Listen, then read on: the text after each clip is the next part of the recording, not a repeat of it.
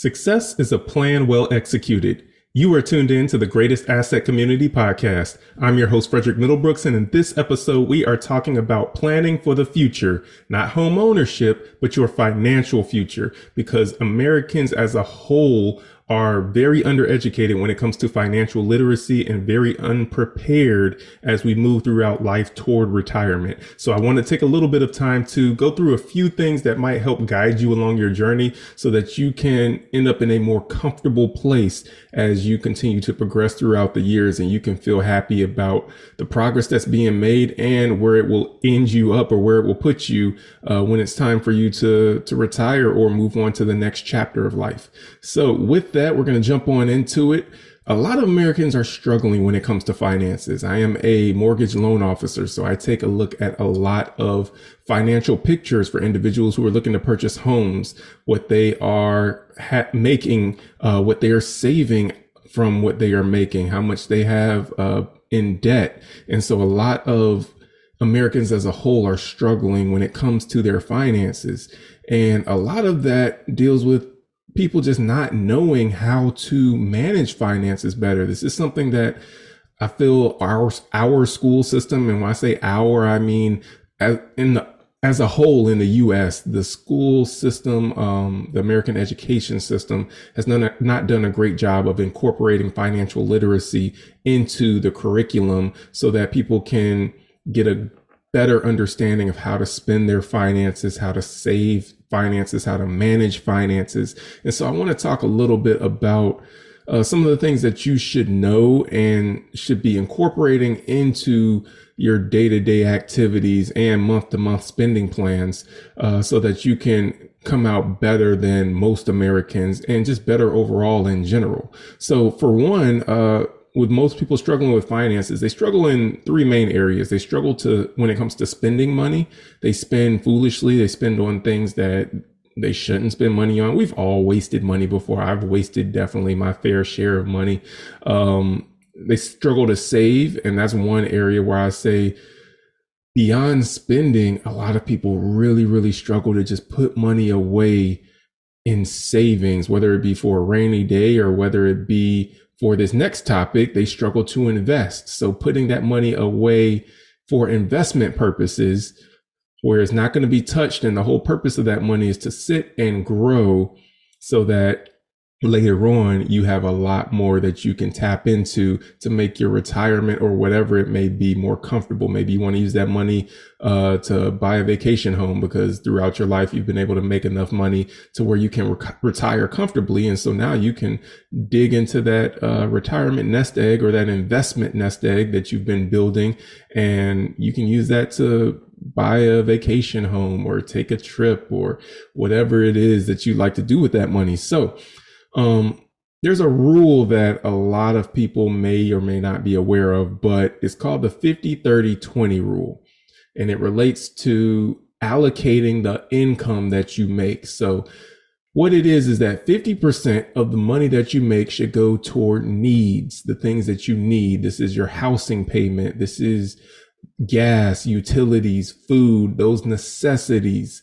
This is what 50% of your income should go towards. 30% of your income should go toward wants. These are the things like your Netflix. I want to go out and take a trip. I want to go buy something, you know, for myself or whatever it might be. Uh, that's a want, but not a need. That's 30% of your income. And then 20% of your income should be saving and investing. So you should allocate 20% of that income towards saving and investing. My guess would be if you ask the average American how much of their money they're advocating toward allocating towards savings and investing, it is probably less than 20% of Americans out there that are actually allocating that much of their income towards savings and investing.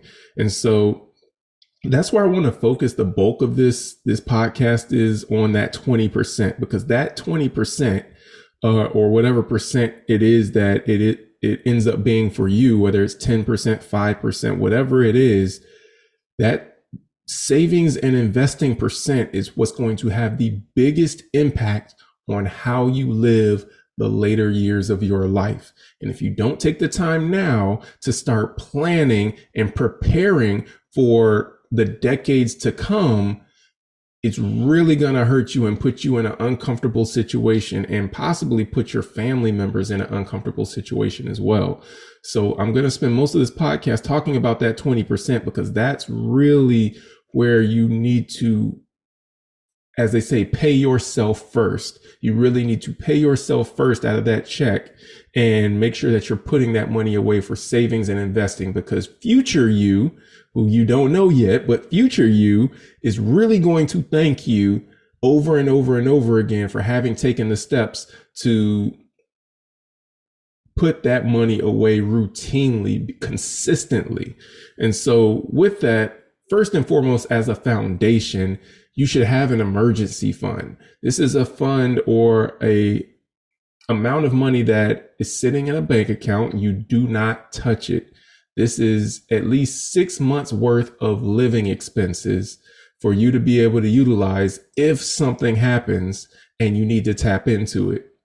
So let's say if you lose your job, you have at least six months. It's better if you can have an emergency fund that's a year's worth of expenses, but you have at least six months of expenses that you can tap into and be able to still cover your food, your utilities, your mortgage payment or your rent payment for the next six months without having to worry about anything. So that's what your emergency fund is for. Again, you save this money up and you put it away. You don't touch it. You can also use that emergency fund for when actual emergencies come up. Maybe you need to get your car fixed because it's broken down and you still got to get to work. You can tap into that emergency fund to get your car fixed. Now, the key is that when you do tap into that emergency fund, you want to make sure that you replenish the money that you took out of it to build it back up to that minimum of six months of expenses that you're able to cover. So if you do tap into it for an actual emergency, you want to replenish that money first so that you always have that money there for when those emergencies arise. Um, but after you get that emergency fund, then you definitely want to start putting money away for savings and investing. And investing is really, really key because inflation is something that is always going to be around. We are always having uh, the cost of goods and services continually going up. Yes, you do have moments where it might be relatively flat.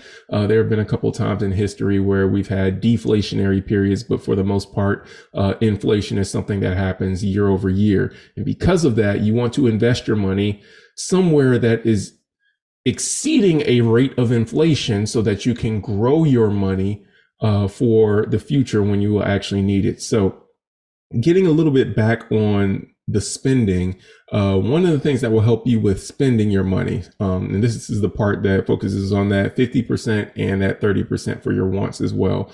Um, you want to track every single dollar that you spend. And it's definitely key to do this earlier on if you are not in a habit of making the best decisions when it comes to your money. You definitely want to track every dollar that you spend because it's really going to cause you to focus on where your money is going.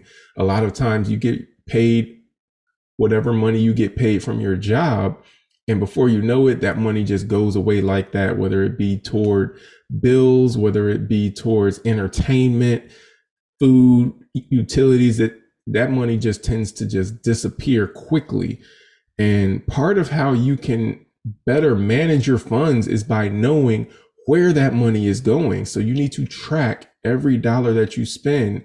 If you're swiping the card for that uh, cappuccino at Starbucks, then you need to track that money and know, okay, how much am I spending every week at Starbucks? Wow, Starbucks is getting $40 out of every week. That's a you know, $120 or $160 a month that Starbucks is getting from me.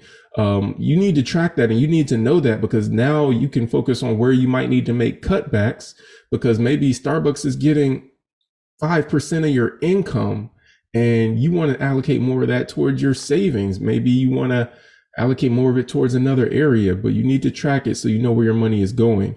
And one better method, um, you definitely need to track, but another thing that you can do that is even in addition, that's a better addition to tracking is to allocate where your money's going before you even receive it. So if you know that you get paid, let's say $4,000 a month, 4,000 a month equates to almost 50,000 a year. Allocate where that money's going to go before you receive it. So if you know that rent is going to cost you 1500, go ahead and okay, I got 4,000 I get paid. I know 1500 is going to a rent. I know I need to save.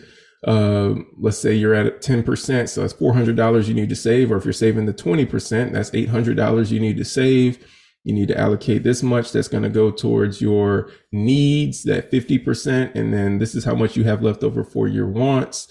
And you allocate that money ahead of time so that whenever your wants column runs out, you can't buy the things you want anymore until the next month comes. And that's how you discipline yourself and in making sure that you are building for a more successful future with the money that you save and the money that you uh, spend as well. So again, track every dollar that you spend, but also allocate where the money's going before you even get it. And that will help you to plan in advance so that you don't end up overspending and now you're just calculating what you're spending and having to write that off and oh oh I overspent this column but I tracked it all. It's like no but go one step further and allocate where the money's going to go before you even receive it. So moving on a little bit to talk about the retirement aspect of things and uh, with savings and investing. So many Americans either and I'm I'm gonna mention three columns and my guess is that you may fall in one of these three columns. Most Americans do. But one is they are either not saving enough for retirement, they're not saving at all for retirement, or they have no idea how much they need to save to even afford to retire. So you answer the question if you fall in one of those three categories. Either you aren't saving for retirement at all, you're not saving enough to retire comfortably, or you don't even have an idea of how much you will need to save in order to afford to retire. And so you definitely want to know how much you need to save because that's the starting point. And you have a lot of individuals who enter their retirement age and would like to retire, but they're unable to retire because they can't afford to retire. They have to continue working a job that they don't like, or even worse, you have some individuals who retire, but then discover that they don't have enough money to continue to stay retired. So now they have to go back into the workplace to make more money just so that they can continue to cover their living expenses. And you don't want to be in those categories. You want to be able to live life on your own terms, uh, particularly when you get later on in your in life and your up in your later years and everything. You don't want to have to depend on now I have to go work particularly at a time where you want to relax a little bit more, be enjoying your family, maybe your kids or grandkids, um, spending time, maybe traveling the world or doing things that you've always wanted to do. Uh, you want to make sure that you're able to do those when you do hit your retirement age. And so, um, part of planning ahead is making sure that you can accomplish that. And the first step is to have an idea of what it, you need to be able to retire. So with that, you want to start crunching some numbers. You want to consider inflation. Like we said, inflation is something that happens year over year. And so what that means is what it would take for you to live your life comfortably now. It's going to take more than that when it comes time for you to retire. So you need to consider inflation when you're calculating these numbers because at the time when you retire, let's say if you retire at 65 or even if you retire at 70 at the time that you hit your retirement age whatever it takes for you to live comfortably at that point if you live 20 years beyond the time uh, 20 years after the, when you retire it's going to be more expensive five years after you retire than it was when you retired, 10 years after you retired than it was when you retired. It's going to be more expensive to live because of inflation. And so you want to make sure that you account for that as well when you're ready to retire. Am I having enough? Do I have enough money that's going to allow me to retire comfortably and continue to stay comfortable even as the cost of goods and services are increasing because you've saved up enough money and planned ahead for those things. So you want to definitely crunch the numbers and consider inflation and how much your living costs will be when you retire. You also want to consider things such as are you going to need assisted living? And you might not know if you need assisted living, but that's something that you want to plan for. So you want to research how much does assisted living cost? If you have to go to an assisted living facility, um, that's not a, a cost or a burden that you just want to leave your family with. You want to plan in advance. Hey, if if something happens and I need to go to an assisted living facility or I need uh, maybe in care or at home uh, in-home, you know, care services. I want to be able to afford to pay for that, not have to leave that burden on my family or have to go without the care that you need because you didn't properly plan for those costs. And those costs can be quite pricey. So that's something that you definitely want to look up, research, know in advance and start allocating the money for it. And you also want to know how much medical care is going to cost. Generally, when you're in your 20s, 30s, maybe even 40s. It's not something that you tend to think about or worry about as much because, you know, you're strong, you're healthy, you're young. And so it's not at the forefront of your mind, but it needs to be, even if not for now, for later, because you want to make sure that you have enough money to cover those medical expenses that may arise. And as you age, medical expenses do tend to creep up. And so you want to make sure that you have enough saved, you've invested enough over the previous decades so that when you get to the point where you need it, you have it and it's there. So I want to back up a little bit to talk a little bit about investing. When it comes to investing, there is a lot of people, there are a lot of people that do not know how to invest. They're not familiar with where to invest their money. They, um, were never educated, whether it be by parents or definitely not by our school system, um, on, you know, investing in general. Investing is very, very key in helping you to grow your money to the point to where you can retire comfortably and you can live comfortably in your later years.